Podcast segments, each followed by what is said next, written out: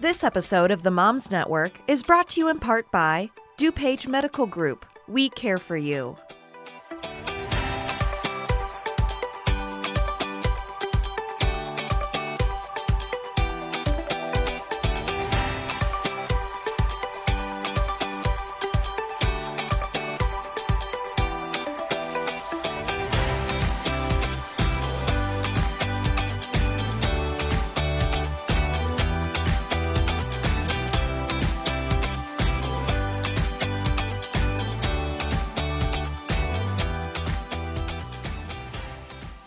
Welcome to the Moms Network, a talk show all about moms and family.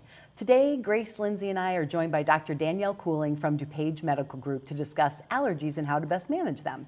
Dr. Cooling, can you share a little bit about your background and why you became a pediatrician? Love to. Well, to start off with, I chose to, I always knew I was going to work with kids. I just love working with kids. I think it's a fun age to work with. And I love the idea when I was considering medicine of more preventative care than actually um, treating or diagnosing things. And in kids, a lot of it's preventative. A lot of it's working through and getting them, keeping them healthy and keeping them developing and keeping them right. moving forward rather than having to worry um, about a lot of the, and trying to avoid the complicated things as they get older. Um, I love working with the parents as well, though, as a collaborative a- um, effort because, of course, it's a team effort to getting the kids, keeping the kids healthy with the parents too. So I love that about my job. That's awesome. Mm-hmm. And you have children yourself? I do. I do. I have a just turned five year old okay. uh, boy named Luke and a uh, now seven month old named Jacob. So that's awesome. Like a big gap, but ah, it's not that us. big. I've uh, we have a season moms group on the branch, mm-hmm. and we're having a social, and they're moms that are 50 and have a an 18 year old and a three year old. So. Oh that's a that's a super yeah, big gap. Yeah, so yeah, that's true. That's a much bigger of a gap, uh, and it's what worked out for our family. So it, it's working out beautifully. So mm-hmm, yeah. Mm-hmm. Now, when do your kids struggle with any type of allergies or anything? Um, so I struggle with a lot of seasonal allergies. I'm, I'm i feel like I'm sniffly and hot water eyes right now. Um, but um, so my son um, not diagnosed. Um, it's more clinical diagnosis that we've had for him based off of my history. Mm-hmm. Um, has seasonal allergies, and he does respond well to the long-acting antihistamines um, when he's um, struggling with his symptoms. Um, he also, as a baby, had a um, milk protein allergy, which is a little bit different, mm. kind of an mm. allergy compared to a food allergy. As you get older, you can outgrow a milk protein allergy in babies, which is wonderful because he now drinks dairy and, or does dairy and milk without, products without a problem. so he struggled with a little bit of food in the beginning, no food now, more seasonal now. So far, the baby is doing well, so nothing right now. So, you know, it seems kind of like a crapshoot these days. It, I don't remember all of these allergies being around. Do you? I mean, yeah, I definitely feel like it's more prevalent for yeah. sure now. I have a lot of friends that have kids with very severe allergies. Mm. You get mm. into the peanut allergies more, yeah. anaphylactic reactions, that sort of thing. I have a friend who, the first time she gave her kids um, peanut butter, she did it in the ER parking lot. oh did she really? She was so afraid to do it. Um, she said, I'm going to drive to the hospital. So she put the kids in the car. She drove idea. to the hospital um, and she, she sat, then, sat in the car in the parking lot at the ER and gave her kids peanut butter for the first time because she was just so paranoid because you read these really terrifying things about some of these reactions. And typically and i'm sure you can attest to this dr cooling but the more reactions you have the worse they get each time mm-hmm. and that sort of kind thing. of pro- um, progresses. they progress yeah. Um, our daughter had a milk protein allergy as well, mm-hmm. and our pediatrician, um, thankfully, her sister is an allergist, and she was able to diagnose an FPIES, like a food protein induced mm-hmm um, I don't remember what the exact acronym stands for. Um, food induced um, enterocolitis. Yes, yeah. Oh so gosh, it was. right now. yeah. Um, but you're basically it's affecting your GI tract. Yes. So yeah. um, for us, we figured it out. I was nursing for the first six months completely, and thankfully, she didn't react through my milk at all. So I didn't have to change my diet. I know um, some people do have to change their diet for these sorts of things, and their kids have maybe two or three foods they eat, period. And it's mm-hmm. really, really detrimental mm-hmm. to their everyday life. Thankfully, we didn't experience that, but we tried yogurt at six months. When she was six months old, we tried yogurt, and she threw up everywhere. It was a reaction unlike anything I had seen before, and it was terrifying. Mm. Um, we called the pediatrician. She said, you know, watch for dehydration, all of these things. And then um, I was able unable to pump enough at one point when I was going to be away from her. So we tried some formula. She had the same reaction. Mm. That's when we pieced it together with our pediatrician that it was that kind of reaction. Avoided all dairy until she was one. Mm she outgrew it, just like Dr. Cooling mentioned. Mm. So thankfully, we're fine now that she's almost five. She has no real reactions anymore. Yeah, good. How about you, Grace? How about your kids? I went through a similar situation actually while I was nursing both my boys. Um, any type of reaction they would have, whether it was they were having reflux or throwing up or just wasn't they weren't sleeping well or they were in discomfort i assumed it was something that i ate and then passed on to my children during nursing so i was so anxious especially with my first because it was all very new so i tried the elimination diet and that was really hard So hard. so hard. I did it for one day and I gave up. I said, I can't do this. I'd rather not nurse. So hard. I mean, it's like I, you know, my, my they were so sweet. Pediatrician gave me the whole map of like how to do it and what to remove and for how long. And I'm looking at it. I'm like, this is great. My kid's gonna get the best milk ever. I'm gonna be miserable. right? Like, like, where do I put Or my you're gonna cheese? lose a lot of weight. Where's, where's my cheese in I here? just, I was like, I don't know if I could do this. And I did start, but it was one of those things too where she didn't put a lot of pressure on me. And she said, listen, by the time we actually figure out what it is, this could be weeks down the road, or they could outgrow it. Like, let's just mm-hmm. keep trying and see. And if it's not a very strong reaction where, you know, they're super sick, if you feel like there's a little discomfort, maybe there's something. But if it's nothing extreme, like, go easy on yourself. And let's just take time and see what this is. Mm-hmm. So, and that's what we did. And luckily, he just has reflux, you know, and a mm-hmm. little over the counter I something. he am was fine. curious, Dr. Cooling, do you feel like the norm is people say, oh, to avoid getting allergies or creating them, that you should be trying things or giving your kids things? So they've kind of gone back and forth on that a lot. Um, definitely in the beginning of my training, it was more like introduce foods later and and, and to try to avoid the avoid um, creating allergies in kids, particularly food allergies. And then now it's more introducing foods at a younger and younger age. So now we're Yes. encouraging as young as four months, six months old, in exposing them to your you know solid foods and including even things like peanut butter and there's now Typical snacks and things like that that you can do to um, like baby snacks now that have like the peanut butter powder on them or nut powder on them to get them exposed at a younger age. So the thought is now if you expose them younger, there's less of a risk. Um, although we still kind of tread lightly when there's a a lot of allergies in the family of how young we want them to start because of the potential for reaction. Um, that although it isn't necessarily a genetic thing, we do see trends in families. So it's a little bit of a mm-hmm. what you're supposed to do textbook clinically wise, and then what we as practicing wise with our families and making sure they're comfortable exposing their kids to those allergens and um, knowing what their other kids might have gone through. So I have a a little bit- friend whose son has a lot of severe allergies, and originally their pediatrician recommended trying to keep their other kids, their uh, middle son specifically, exposed to those things so he didn't develop anything. But it was so risky for their older son Right. that they had to just completely make their entire home dairy free because they were trying to keep his bottles upstairs in his room, but then he had contact issues where then he was breaking out and every reaction was worse and worse and worse and epipens and ER visits and all of these things that were really terrifying it. Yeah. that they said unfortunately our house is just going to have to be completely free of these allergens at the risk of their other kids just because they Which they has to had be keep so their older son scary. Yeah, how you did they go to school? I mean, knowing Their that- preschool is very, very good about um, their allergies. And I know, and actually, our daughter goes to the same preschool that their son started at, and they have a lot of guidelines and rules about, you know, even for our daughter's birthday, what I could bring in and that sort of thing. Um, but then now he's at Ann Reid in District 203, and they have a lot of kids there. Yeah. That, You hear some people, moms online, that are like, "Oh gosh, we can't. Why can't we bring this in?" Like, you know, if you don't have a child that struggles with it, my Correct. kids don't. They've had Right. little seasonal allergies.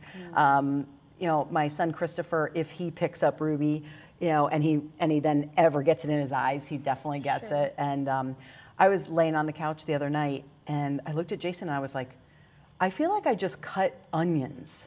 Like my eyes started watering, and and I don't have allergies to, to the cat, and I don't have allergies at all. But um, he's like, I bet you got a ruby hair like in your eye, you know, Yeah. or you really specifically got that dander. And I was like, this is terrible. I know.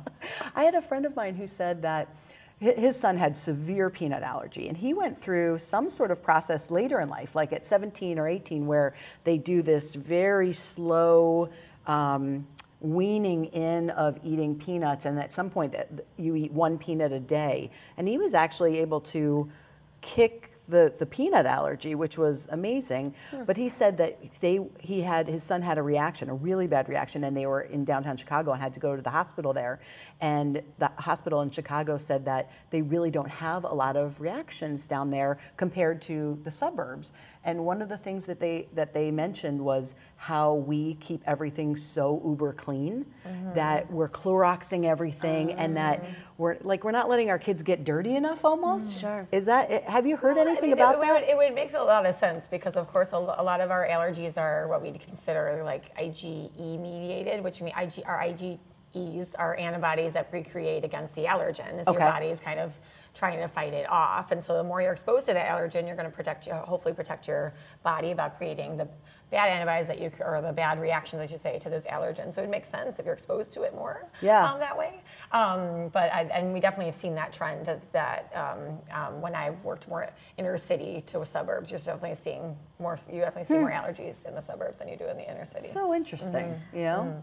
Could I ask, w- why is it that some things we're exposed to as a child, no issue whatsoever, and then as an adult, we are totally like just just just sick as can be? Same similar thing. Like unfortunately, our, our body um, can create those antibodies anytime throughout your life, and can create that that. So the more sometimes the at one point your body just decides, oh, I'm not going to tolerate that allergen anymore, and creates that that reaction. So unfortunately, it can be anytime throughout life. Usually, it's more seasonal allergies that we see that development, um, or like environmental. I'll say so, whether it's to a pet or to dust or something outside. But um, food allergies less so.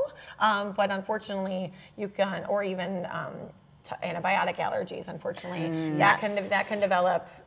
They can really develop at, at any time. Of course, we see that food and aller- um, antibiotics more in kids, but we see it. We can see it as the kid, as the people get older. And once again, it's a similar notion of the more you're exposed to. Um, that allergen, the worse the reaction is. You were kind of saying, where you, mm-hmm. you know you're going towards the EpiPen route. Same thing. The more you're exposed to an antibiotic, for example, or that food, sometimes your body just eventually has a bigger reaction, mm-hmm. and you may have and, and you may have tolerated it before, but now you're not going to. But I mean- it's, it's frustrating. I mm-hmm. had penicillin as a child, who knows how many times, Right, right? right. I had mono in college, and I was given penicillin, and I rashed out from head to ah. toe. Like, Yep. I, I got kicked out of my dorm. Oh, really? They're like, "Whoa, we don't know what's going You on. gotta go home." but you need to go home. I was yeah. I had to go home Yeah. from school for like Yeah. two weeks until that cleared up because it I mean I was the girl in the hood like it's an awful rash. It's an awful rash. So mono actually creates a um, drug reaction to penicillin. So it's not actually an allergic reaction. It's actually just you don't give penicillins to kids that might have mono. So you probably have an allergy. I'm gonna call up Right, right. Like, hey, remember me from all those years ago? Are you kidding? No. Yeah. so you're not allergic to penicillin probably, exciting. This is the best episode we've ever had. You're like, let's talk offline. Every time we get penicillin in the house, my kids have it for something. Like, okay, I can't touch it. I can't Right. touch it. Oh, As long as you don't that's have mono, you're, Yeah, you're good to go, which so you shouldn't. You Yeah. shouldn't, yeah. So we have time for one more question. Okay, yeah. As a pediatrician, when do you have enough concern over symptoms a child's having other than the sniffles or something like that to actually refer them to an allergist? That's a great question. Um, so, um, hard, difficult to manage symptoms, um, Okay. and because that's also the debate of like, do you test or do you not test? And Yep. so, why putting the two options for testing is either doing a blood test or doing um, the skin testing. And for kids, either is not a fun option. Like the both are uncomfortable for kids. Sure. So if we they just have more mild sy- symptoms in terms of sniffles and congestion, runny nose, a little cough, and it definitely seems to be trending spring or fall, or it's always in the winter with dust concerns, we just try clinically managing it. So Okay. we put them on an, uh, Claritin or Zyrtec and seeing how the symptoms do. If we're not managing those symptoms well with the over-the-counter medicines, um, whether they need eye drops or the nose sprays or the oral medicines, um, then we have the discussion of is it important? Do we want to talk about testing to see what it is that you're reacting to that we're not Okay. controlling well, or and whether that's with um, a blood test or sending you to the allergist for that. Okay. Um, also, if you have recurrent infections, particularly um, like sinus type symptoms Mm-hmm. that we keep having a um, you're on antibiotic left and right for recurrent sinus infections, we'll get allergists involved to know better understand of how we avoid that antibiotic usage and Uh, yeah, avoid that yeah. resistance to too many antibiotics that way. So a lot of times, and some parents want to know right away, so they, which is an option, but most Yeah. parents try to do clinically treatment and managing over the counter medicines. And if we're having a hard time managing, sending to the allergist, or if we're having too many infections, sending to the allergist. Okay. All right. Well, great. Thank you so much. You're welcome. Managing your child's health care can be challenging sometimes. Dr. Cooling, we appreciate your information and your oh, advice. You're welcome. We'll be right back with more from the Moms Network. Stay tuned.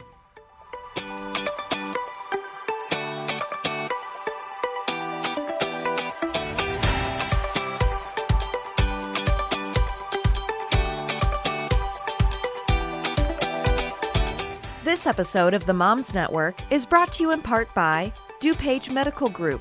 We care for you.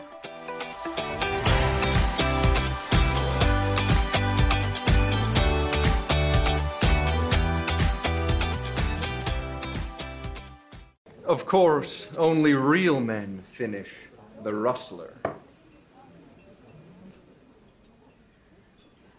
And breathe. I thought you said this was an intro class.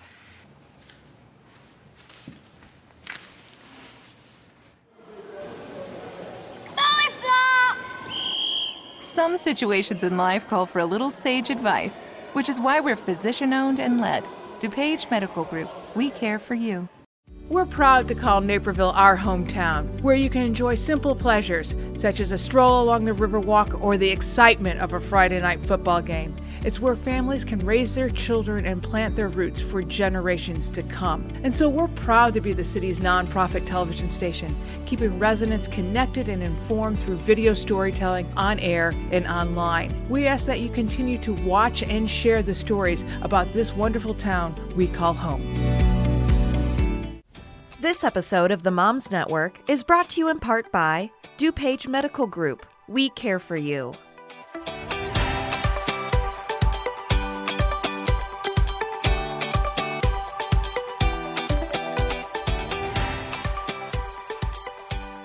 Welcome back to the Moms Network. For our next segment, Erica, Lindsay, and I welcome back Dr. Danielle Cooling from DuPage Medical Group to discuss picky eaters.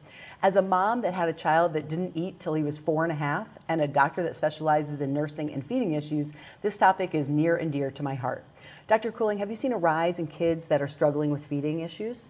Um, I, I think it, it, you know it depends what we're talking about with feeding issues. Of course, like there are Okay. tr- traditional picky eaters where it's more on the behavioral side of they just don't want to eat those foods, um, and you have to work with kids on that. Versus kids that generally struggle, whether it's a sensory thing, a texture thing, or an actual an- anatomy, um, how they swallow function thing. So it's a, there's a lot of range when you're talking about picky eater where you're actually. Are they really a picky eater, or is it actually uh just a problem that they're feeding disorder or- Correct. yeah. Correct. Okay. So it, it depends on the range. I feel like um, we are a little bit more lax sometimes uh, um, in, as in the community in terms of um, letting our kids get away with sometimes picky eating. And Mm-hmm. but I also realize as a mom that it's also you do what you need to do to get survive also too. So so uh, Some days um, you have to get yeah, out the door and get something in their in their uh, mouth, right? And sometimes, once again, it's not. It's not. No matter what you do, you just need to know that your kid's getting fed and, and growing and getting the nutrition they need. And whether it's not like everyone else's breakfast or everyone else's lunch, mm-hmm. like it's it's okay. So it's okay to feed your daughter hot dogs. in the car. It's protein. it's protein. It is. It is. Did you say they're turkey dogs? They're turkey dogs. It happens. I pick my battles in the morning sometimes. You have to. Our daughter is very picky. Um, Yeah. We went to her three-year well visit with her pediatrician, and I, I looked at her pediatrician and I said, "How do you know the difference between a toddler being a toddler Mm-hmm. and just being picky, and then an actual issue?" And she said, "Really, if it's just detrimental to everyday life." And we started talking through things. She referred us to um, a speech and language pathologist to check the function, Mm-hmm. Sure. like you mentioned. Um, and actually, our daughter saw Dr. Kathy when she was a baby. That's how Kathy and I met. she was about nine months old, and she did do some adjustments because she had some issues with nursing and that sort of thing. So we kind of started to see this trend of sensory issues um, with her and other things. Bath time. Um, I learned that tipping your head back during bath to wash her hair was like the most vestibular input we could give her. So she mm. was having some issues then. So then we were kind of piecing things together. Okay, let's go for occupational therapy for sensory issues in general, mm-hmm. and then some feeding therapy with an SLP. And we did that and saw a huge difference in some things that she was then starting to try cucumbers, carrots, all these different tactics they did in feeding therapy that was remarkable to get her just to try them mm-hmm. Yeah, and get past something that isn't just behavioral, Right, that was textural for her. Mm-hmm. Um, and she still is a picky eater. She still, you know, has her. She's still eating hot dogs, turkey dogs for breakfast sometimes. But um, we are able to kind of get her to try new things. Um, she came home from school on what or um, earlier this week, and she said on Monday, she said, "Mom, I ate carrots at snack time," and, And we get like, a big high five and a hug, we're so excited that she was trying it. So yes, I think that for us, we looked at the number of foods. If it wasn't, I think our pediatrician said, and the um, SLP said, if it wasn't for the number of fruits that she was eating, so you count apples, blueberries, watermelon, peaches, that she would be categorized as a problem eater, um, because really the number of foods that she was eating, other than counting fruits individually, was so small. So then the feeding therapy kind of helped to try to expand that, and Dr. Kathy was able to help when she was a baby, when she was nursing. Good. I know for for when I was like a teenager, even probably up to 16, 17, I would eat salads of like iceberg lettuce, carrots, and cucumbers, and that was it. And now I'm the salad queen. So I think there is some differentiation between I'm really just a picky eater, right? For my son, feeding therapy wasn't the solution for him. Um, I know you said your daughter thrived in it, and so he was born. Um, make a super long story short, but he was born nurse no problem, but then wouldn't accept any food. And at one, we went to the pediatrician. They said not to worry about it. At two, he was still drinking only formula out of a bottle. We did feeding therapy for two and a half years. It just didn't help him. It, we did, um, he could lick a lollipop. And then we found a doctor who is a chiropractor that specializes in sensory disorders that came to the office to see him, literally put a glove on, put his finger in his mouth for 10 seconds, and then said, okay, he should unravel in about a month. And we kind of laughed when he left because it seemed like nothing. Mm-hmm. Next day, I dropped him off at feeding therapy, and he started eating everything on the table. Like the therapist called me crying, going, "What did you do to your son?" And I'm like, "Why are you crying?"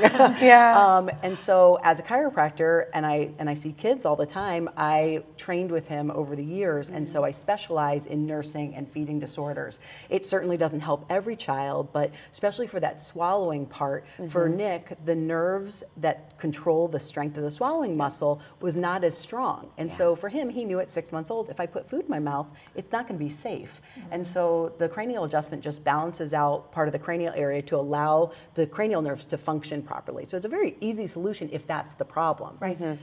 But when do you, when do you see parents coming in with concerns? What what are where does it start? Nursing? Does it start? Oh, I mean, it can definitely, yeah, for every kid it's different. It definitely can start as young as nursing. Of course, you worry about things like um, an upper lip tie, a tongue Yep. tie, things like that with, with nursing, contributing to feeding problems at that point. If they already have a swallowing issue, you'll see that as early as obviously with the bottles and sw- um, nursing. Um, we do see some kids at six months that just kind of refuse the puree, and some of those Yep. kids are just like, I don't like that texture. Right. And then you start, if you wait a little while till they can actually handle finger foods, they actually do take that really well. And it's truly just the, the texture of purees. They're like, I don't want that, but I, I'm ready for the big people food and chewing. It wasn't a problem. So some kids, it's a very temporary thing. Some kids, that that texture. Um, trouble with the texture lasts longer than that. So every kid's a little different. I always say that for one-year-olds, they definitely most one-year-olds have fluctuating appetites. Have, they have fluctuating Yeah. taste mm-hmm. buds.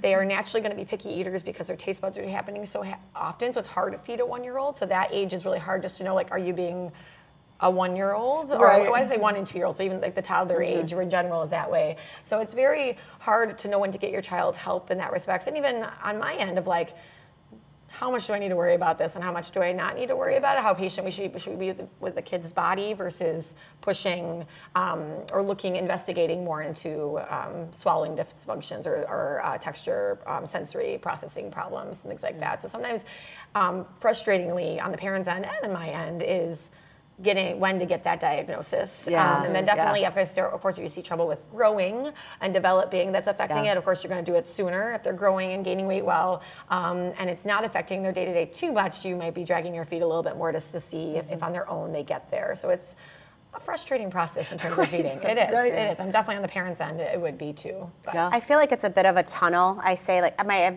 a daughter who's eight and a son who's five, and she was picky as well. And we don't have any um, sensory or texture, you know, any of those physiological issues Right. to my knowledge. Right. But she, you know, ate everything. then they realize this cookie tastes better than steamed broccoli, and they go into a tunnel of no. Right, right. And around six, I would say, she got out of the tunnel, and she will. Mm. Does she eat everything? No, because she's only eight. Right. But is she trying more things now? Yes, and that's sort of my light at the end of the tunnel because I have that experience is with my son. You know, he I think he will get there. Start he will get there. And the other, you know, struggle is you know you say well. Okay, every night we're going to eat dinner as a family. Well, that doesn't happen. You know, one's out of town and there's activities. So it's not like, well, I made this meatloaf and veggies, everyone's eating it. It's, I'm making myself a quick bowl of soup or salad. Right. So I'm just going to give the kids something they like. So there's not enough practice in the discipline of you're eating what's on the table. Right. And Mhm. that's a, that's a personal problem. You know, that's Well, within our no, family. I think that's in, uh, in, a, in a busy family problem, I guess. Right. And as, as your kids are involved in more and more and, and, and with work and, and things like that, I think it's mm-hmm. just hard to sit down as a family. And it's a, it's nice to do, and, and hopefully there are some nights you can't or able to do it, but definitely when you're not making the same thing for everybody, it's hard to make the rule of like, well, this is what I made. Like, mm-hmm. you know, um, It, it's hard to balance because I remember sitting at the table for like two hours being told I had to finish my green beans and I hated them. Like I, and I ate some vegetables. It wasn't I wasn't that picky of an eater as far as like I would try things and stuff, but there was this mound of green beans. So it's hard to know, okay, should I force my child to eat Right. this? Mm-hmm. You know, for my son, if I tried to force him to eat stuff, it would have been dangerous. People told me, just force him to eat. I'm like, I don't think you understand. Right. So again, there's that balancing act of, am I doing the right parenting move to? In- You can encourage, but forcing in some ways is is beyond where the child needs to be based off of what the problem is. I get very frustrated when I see that because you have a five year old crying, screaming, and you're literally trying to shove food. And I just think this is setting up a lifetime of a relationship with food Yeah. that is Right. not enjoyable, stress free. Yeah, I don't like shoving food in kids' mouths. No, I agree Yeah. with that. I think that rewarding behavior and Yeah. rewarding, try, even trying um, is Yeah. a good thing. Um, if there's a treat after a meal or like a, a dessert after a meal, like they should that rewarded by getting that versus if they're not going to if they're not Mm-hmm. going to even to give you one bite you should be careful of how you're rewarding them at a young age for that um, but i like I, I like at the younger ages like their age bite rules so like for a three-year-old give me three bites you're three Yeah. give me three bites if you're four give me four bites as they get older it's harder to get more That, bites. that's why But I'm at the toddler overweight, age- Give me right? 40 I- Let me have 46 bites of that ice Right. cream. Well, the little kids, you can kind of work through that a little bit, but I don't like in the little kids. I don't. I don't I mean, encourage shoving the food in their mouth. Usually, it's like you want to encourage. You try different, eh, try a different variety. Obviously, they shouldn't get everything they want, but you try a different variety. Try to get a couple bites in, reward the behavior when they do it, and then you try again the next day. Yeah. And you try again the next day. Yep. Yep. It's just kind of a never ending journey of trying to figure it out. And also at the end of the day, are you healthy? Are you Right. growing? Are you Right. strong? Are you sick all the time? Right. right. And so at the end of the day, if they're eating a, a number of foods and they're getting at least some variety, Mm-hmm. usually it seems as if as they grow into adults like myself, oh, okay, yeah, I want to eat all the salads. So, Right. um, right. you know, I always think it's definitely better that when than what I was eating in the 80s. right. My kids literally don't know what a Pop Tart is. They don't know what, you know, it's it's got to be better. as long as long as you're looking for in general well balanced things like did they get some protein today did they get Yeah. any fruit or vegetables are they on a colorful? multivitamin Right, right, right. Um, is it all carbs? Did they get enough calories? right right Okay. yeah There are so many reasons kids have feeding difficulties, and we are thankful that there are a number of types of doctors and therapists that are able to be part of the solution. Thank you to Dr. Cooling for joining us and to you for tuning in to the Moms Network. Remember, you are always invited. Thank you.